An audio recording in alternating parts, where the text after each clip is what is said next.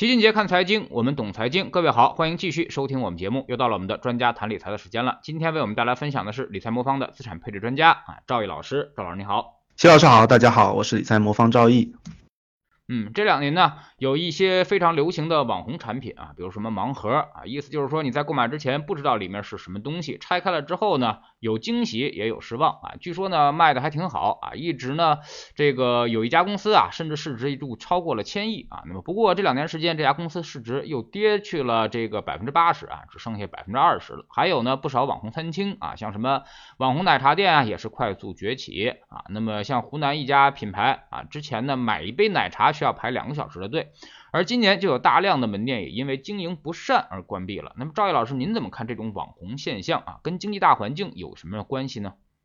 啊，其实这种网红产品啊，其实很多啊都是这个消费升级这个大概念下的这么一个产物。那目前的这个行业受到的冲击啊，我觉得和大环境啊，还有行业本身的一个竞争关系啊，都是有关系的啊。大环境方面，其实中国今年整体的这个消费增长啊，其实同时受到了长短周期两方面的一个影响。短周期的影响呢，主要就是疫情啊，这个这这大家都知道，今年的疫情对消费的冲击很大。那上半年呢，一到六月的整个呃社会消消费品的零售总额呢，累计同比增长大概只有千分之七左右啊。呃，从历史的数据上来看呢，除了二零二零年疫情最严重的那一年之外呢，我们中国历史上还从未出现过呃社零增速这么低的一个倾向情况。可见啊，今年上半年的消费啊是非常疲弱的。那这个疫情的冲击啊，除了抑制了消费之外，同时还伴随着很多投资人的信心的下降。那很多网红店啊，其实依靠的是先烧投资人的钱啊，他想先把品牌给建立起来，然后之后才开始考虑盈利。但是遇到疫情呢，这个品牌还没建立起来，那投资人就已经开始失去信心了，那融资跟不上，所以整个商业模式啊就开始走不通了。那这个是比较短周期的一个因素。那但是更长周期来看呢，其实我们中国现在的整体的经济增速啊，就是长期处在一个下行的一个过程中。那相应的消费啊，作为经济最重要的一个组成部分呢，也已经就是长期处于一个下行周期里面了。那未来我们整体的消费行业内部啊，也会持续面临非常激烈的一个竞争。呃，中国的消费增速从零八年呢，在整个金融危机之后啊，就开始非常稳步的下行了。在零八年八月的时候啊，当时的消费增速啊，最高曾经达到了年比百分之二十三左右啊，啊，但是之后就一路下行，到了疫情前一九年底的时候啊，降到大概百分之八左右。那但是二零年疫情期间到现在啊，总体的趋势依然是持续向下的。最新的我们七月份的数据啊，大概只有百分之二点七的一个增速了。啊，不过呢，这也不是中国独有的一个现象啊，在美国这个个人消费支出的增速啊，在两千年的时候大概还有百分之五左右，啊，到疫情前的一九年底呢，也降到了百分之二左右呢。那直到疫情后啊，美国政府开始大规模的撒钱呢，才扭转了这个消费比较低迷的一个情况。那在今年二季度的时候啊，美国的消费增速达到百分之四点七左右啊。不过这样能够扭转消费增速下行的一个啊表现啊，其实在很长时间的历史周期内。或者说在全球范围内啊都是非常少见的，它主要的原因呢还是在于这个非常规的一个刺激政策。那么为什么这种常规的货币啊财政政策啊已经没有办法再刺激消费呢？这其实它背后的原因啊，我们从发达国家过去很长时间历史来看，它和贫富差距的关系是比较大的。那真正能够释放消费潜能的主要群体啊，还是中低收入人群。那因为富人呢，绝大部分的消费需求啊已经被满足了，那他并不会因为他的资产的增加而额外增加更过多的一个消费啊。那但是我们的传统的货币政策啊，它主要是通过推高资产的价格来刺激经济。那从结结果上来看呢，它增加的是一个富人的一个资产价值。因为低收入群体啊，本来资产就不多，那因此呢，并并不能够直接从这种宽松货币政策中受益啊。这是为什么很多发达国家在金融危机后那么长时间里啊，又是零利率，又是负利率，又是 QE 啊，都没有办法提高消费增速这么一个原因。那因此啊，如果想要扭转整个消费增速下滑的这么一个趋势啊，直接向中低收入人群发钱呢，是一个解决方案。那我们国内的很多经济学家也曾经提出过这些建议啊，原因也是因为看到美国实施这个政策啊，取得一定效果。但是这样发钱的一个负面作用呢，就是它会快速的推高通胀啊，就像美国现在面临情况一样，因为你直接发钱啊，意味着劳动者啊不需要提供产出啊，他就可以获得购买力，那这样就很容易造成啊，在需求爆发的情况下，但是供给跟不上的一个情况，所以我们看到就是美国消费需求是上来了，但是愿意工作的人啊反而变少了，整个劳动参与率是很低的一个状况，这就导导致啊大量这种需求啊没有办法被供给满足，那通胀就快速的走高。那如果增加的需求啊没有办法带来供给的上升，那么长期来看，其实对经济也不见得是一个特别好的事情，因为这意味着经济长期啊并不能够有效的扩大产能。所以从长周期来看呢，在啊解决贫富差距这个问题上，如果没有特别好的一个解决方案的情况下，我认为消费增速下滑的趋势啊，我认为会长期存在，并不会有特别本质的一个好转。那但是除了这种啊需求方面的原因之外，其实对于每个企业来说啊，自身产品的竞争力的强弱也是非常重要的一个因素。那我们可以具体看几个例子啊，其实最近很多消费行业都面临这种营收下滑的一个困境。那餐饮方面呢，这个上周海底捞就发布公告说，这个预计啊二二年上半年的收入啊同比大概下滑百分之十七左右。那实际上呢，自疫情以来啊，海底捞的这个人均的消费价格啊一直在持续的往下走。从二零年到二一年底这两年时间里面啊，海底捞人均的消费额啊，从一百一十三块钱下降到了一百零五元。那同样是这个消费行业啊，其实像高端白酒行业啊，其实受到的影响就没有那么大。那它今很多这种高端白酒行业的企业今年营收啊，依然和过去是保持一个相当的可匹配的这么一个情况啊，大概都在百分之十以上。可见呢，同样是消费行业啊，不同产品、不同商业模式的它的壁垒是不同的。那这种火锅品牌虽然它已经是非常知名的餐饮品牌了，但是它的品牌知名度并没有转化为很强的用户粘性。那这也是去年以来像很多啊，直接齐老师提到，包括奶茶呀、咖啡啊等这种所谓的消费升级概念的这种企业估值大幅回落的一个原因。那此外呢，在另外一个很重要的一个领域，比如说手机行业里面啊，也出现了这种销售疲软的这么一个问题。比如说今年上半年啊，国内的手机市场的总体出货量同比下降了百分之二十二，那其中国产的手机的出货量啊下降了百分之二十六左右。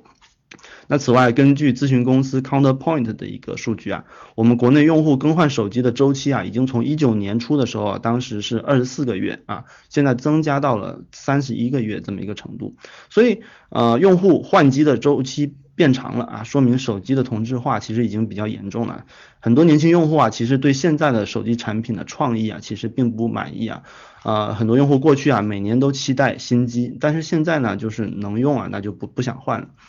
所以对消费行业来说啊，其实指望这个整体的消费力有大幅提升，我认为是很困难的。呃，但是呢，高粘性的产品呢，我认为还是可以在这种环境下脱颖而出啊。事实上，比如说发达国家的很多消费型企业啊，即使经历了整个整体的消费增速下滑情况下，依然能够保持一个盈利的一个增长。那这样的企业其实在中国啊、美国都有，那并且呢，在指数中啊都是非常重要的一个权重股。那我们也是看好在消费领域啊，持续这种有竞争力的企业，会它会形成一个头部效应。那大家投资这些企业呢，就可以持续为大家产生不错的这个投资收益。在我们组合中呢，我们也会啊配置这类型的一些头部企业。嗯，网红店的快速降温啊，是我们身边经常发生的事情啊。那么大家的感受是比较强烈的，但其实这种现象背后呢，就是资本退潮啊。那么股权现在融资环境很不太好啊。那么，呃，我们看到今年五月份的时候，全市场投资案例数呢共有三百九十三起啊，投资规模呢是六十三点零三亿美元，同比下降呢超过了百分之四十啊。其实这个风投市场啊，跟这个二级市场也是相关的啊。二级市场火爆的时候，风投市场通常也会好啊。但现在呢，可能就反过来了啊。我们大家看到这个腾讯、阿里在这个港股市场的估值也就十几倍啊。那么这个他们这种估值达十几倍的话，那股权市场基本上就没法做了啊。那么赵老师，您对于风投现在表现这么差，包括未来整个的这个互联网行业这个创业，嗯，怎么看啊？有什么看法？好的，确实像齐老师说的那样，这个一二级市场啊，跟基本上它就是联动的啊。比如说去年以来啊，这个一级市场的投资比较活跃的板块啊，基本上就全部都集中在了这个新能源产业链上面了。我们和很多一级市场的投行也交流过啊，那其他项目根本就没有人问。那其他的，比如说消费升级、互联网啊这些在二级市场遇冷的这种领域啊，一级市场融资基本都已经冻结了。那因为一级市场的投资者啊，在投资的时候啊，他最终还是要考虑退出的一个问题。那一级市场股权投资，它退出啊，不外乎就几种形式。那首先，投资回报率最高的一个方式就是 IPO。那企业一旦可以上市呢，它就可以获得在一级市场不具备的那种流动性的优势。那这个优势啊，它就会转化为更高的一个估值。所以一般来说啊，IPO 就是一级市场投资者啊最佳的一个退出方式。那其次呢，可以通过并购啊或者管理层回购的方式退出啊，这两种方式的估值啊都会比上市啊更低一些。那投资者能获得的回报也会相应更低一些。不过呢，无论通过哪一种方式啊，如果二级市场估值上不去，那一级市场投资人的回报率啊，它也不会太高。那因为不论 IPO 还是回购啊，那个当前二级市场估值啊都是非常重要的一个参考指标。所以今年以来，绝大部分的 PEVC 啊手中的一个项目啊，基本都在水下了。比如说前几年啊教育行业是一个一级市场很大的一个赛道。很多 PVC 啊都会参与到教育行业一个投资，但但是现在整个行业基本已经死了。那 PVC 手中的项目啊，据我们了解啊，基本上都已经全部计提损失了啊，就已经变成了一个呃清零的这么一个结果。所以在短期内啊，二级市场不好的时候啊，一级市场的一个基金呢，其实表现也不会太好，两者相关性是非常高的。那从长期的收益角度来看呢，其实很多朋友会好奇啊，呃，普通投资者啊，是不是可以通过参与一些一级市场的一个基金呢，来博取更高的收益？我整体上认为啊，一级市场的投资其实并不太适合我们普通投资者。那首先啊，从标的上看呢，那一级市场的基金的这个投资的企业啊，大多数都是一些初创型的企业。那这种企业呢，它未来增长的一个潜力比较大，但是它往往呢，在投资的时候还还没有形成一个成熟的商业模式，投资的风险也比较大。那这种投资比较适合专业的投资者。那此外呢，大家会发现啊，一级市场做得好啊，做得大的这些基金呢，一般呢都会有特别强的一个商业关系的一个背景。有些呢是背靠大家族啊，有些是背靠一些大财团。那这是因为呢，一级市场的投资啊，很多时候它是一个商业关系的变现的一个过程啊。举个具体的例子，比如说打车行业啊，大家都知道，最终活下来都是一些大财团支持的一个企业。那因为这个行业啊，这个最终大家可能技术的水平啊，或者商业模式的理解啊，都差不多。但是最终能谁会能活下来啊，取决于谁能够获得啊更多资本的一个支持或者说青睐，来拖垮他的竞争对手。那究竟哪一方更有融资能力啊？哪一方能调动的社会资源更多？其实对于很很多普通投资者来说啊，其实很难准确把握的。那因此呢，大家如果想以局外人的身份啊来参与到一级市场投资中啊，要更慎重的考虑这其中的一个风险。那另外一方面呢，如果我们以行业平均收益的水平来看，那一级市场的投资收益啊，其实并没有大家想象那么高。比如说在一五到一九年期间啊。在 A 股市场，我们通过 IPO 的形式啊退出的这种股权项目的一个投资，平均的年化收益率大概在百分之二十三左右。那如果我们通过并购的方式退出了这个股权项目的这个投资啊，平均收益率大概是在百分之十八左右。所以这个收益水平啊，会比二级市场的这个收益率啊，会指数的收益率啊会高一些。但是呢，如果我们算上在二级市场中我们可以获得的这种超额收益啊，其实并没有特别大的一个优势。那因此呢，一级市场股权投资的项目啊，此外，它还锁定期还特别长，所以从投资到退出呢，基本上要五年的时间。那整体的投资流动性也会比较差一点，这也会影响我们投资者的一个资金的一个安排。所以说呢，这个一级市场投资收益率啊，其实并不比二级市场的这个这个投资啊啊收益率要高的。嗯，高多少啊？大家之所以觉得它特别赚钱呢，主要还是因为啊，可能大家只关注到了一些啊成功的一些例子，比如说像腾讯、谷歌啊这种知名的一个案例，那它其实存在的一些幸存者偏差的一个效应。那这个风投机构呢，它可能投资一百家企业，但是九十九家都不赚钱的，因此平均下来啊，它的收益啊，不见得会特别高。那所以对于普通投资者而言呢，这个二级市场啊，其实是一个比较好的选择啊，因为二级市场的上市公司啊，本身它商业模式比较稳定，那盈利的确定性也比较大啊，只要这个控制风险得当啊，这个配置均衡，那获得长期收益的概率是很大的。那回到我们比如说现在我们这个互联网行业一些中概股的一个情况啊，它现在估值确实比较低。那在这种情况下，其实我觉得它一个最直接的一个效果就是说，整个互联网行业啊，其实现在就不会有新的这种一级市场投资人来参与其中了。那我个人理解呢，就是二级呃这个互联网整个行业的格局呢，在这种啊强监管的情况下呢，基本上它已经啊非常的稳固了，所以新进来的一个挑战者其实很难对现有企业啊去进行冲击和挑战。那这个现有的企业呢，其实目前来看，整个互联网的商业模式啊，它对我们这消费者的粘性还是比较高的。我认为他们的商业模式啊，还是一些好的商业模式。呃，所以这种情况下呢，我觉得整个互联网行业在估值比较低的情况下啊，大家如果能够啊这个均衡的配置在这一些头部的行业里面啊，长期还是能够获得不错的一个收益的。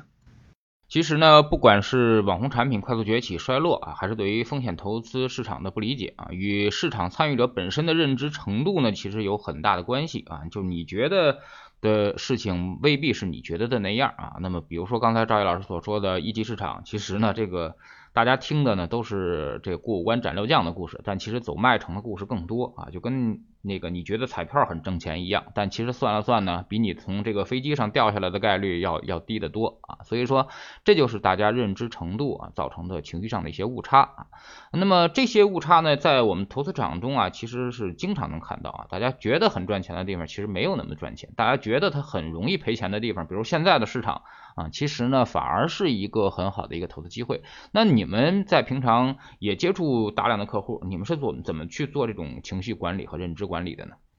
嗯，是的，我觉得，呃，首先谈谈我自己的一个看法，就是怎么，比如说怎么管理我自己的一个情绪。其实我觉得我在做投资的时候，我更愿意就是从长期的角度来思考投资啊。我我希望尽量的把短期的波动啊放在长周期的维度中去看它。那我们在和大家分享的时候啊，比如说我们经常做节目，我们经常会讲一些观点啊、看法，还有一些判断。但是呢，我们在实际投资的一个执行的过程中啊，其实我们是很重视这个客观数据的一个支持的。比如说啊，如果我们选择一个资产呢，我们会尽量的把这个资产呢，这个非常长时间的一个数据拿出来啊，把它历史上所有的一个比较大的一个回撤的都看一遍啊，并且尽量能够详细的翻看当时的一个资料，做一个复盘。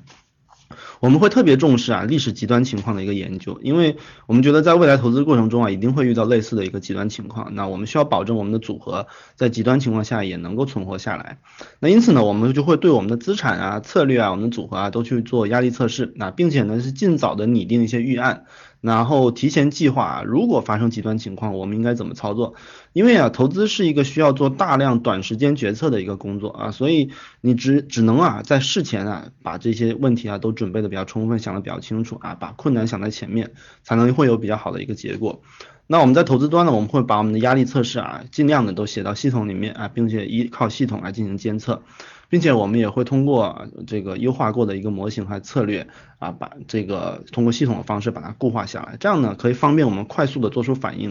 同时呢它也可以帮助我们啊在大家都很恐慌的时候保持冷静。啊，这个是投资中非常重要一个能力，因为当大家都很恐慌的时候啊，其实这个我们在呃，摄入的很多信息啊，其实都是会有偏的。那这时候呢，你如果能够维护自己一个客观的一个数据库、一个模型，那时刻的提醒自己一些客观的金融市场存在一些规律啊，其实我觉得会有很大的一个帮助。那对我们的用户而用户而言啊，其实，在投资过程中啊，我觉得，嗯，大家也是一样的，会经历同样的一个过程。那我的建议呢，就是说，大家在投资啊，或者选择产品的过程中啊，还是啊，需要充分考虑到产品长周期的一个风险和收益的一个特征。那同时呢，最好还能理解产品的一个收益来源。不要因为短时间内这个产品的表现来来决定是否投资这个产品，因为已经有太多的例子告诉我们啊，短时间内产品啊如果有一个非常好的表现啊，它往往会吸引大量的一个投资者，但是投资者长期的收益往往是不好的，那因为绝大部分投资者并没有为产品未来的波动做好准备。那在我们理财魔方，我们除了提供产品之外呢，我们很重要一项工作也是哈，定期和大家沟通我们产品的投资策略，还有一些风险收益特点，来帮助大家客观的理解产品的风险和潜在的收益来源。那因为我们相信呢，只有大家都能客观的理解了这个产品的一个特点啊，才能够在关键时候啊做出正确的决策。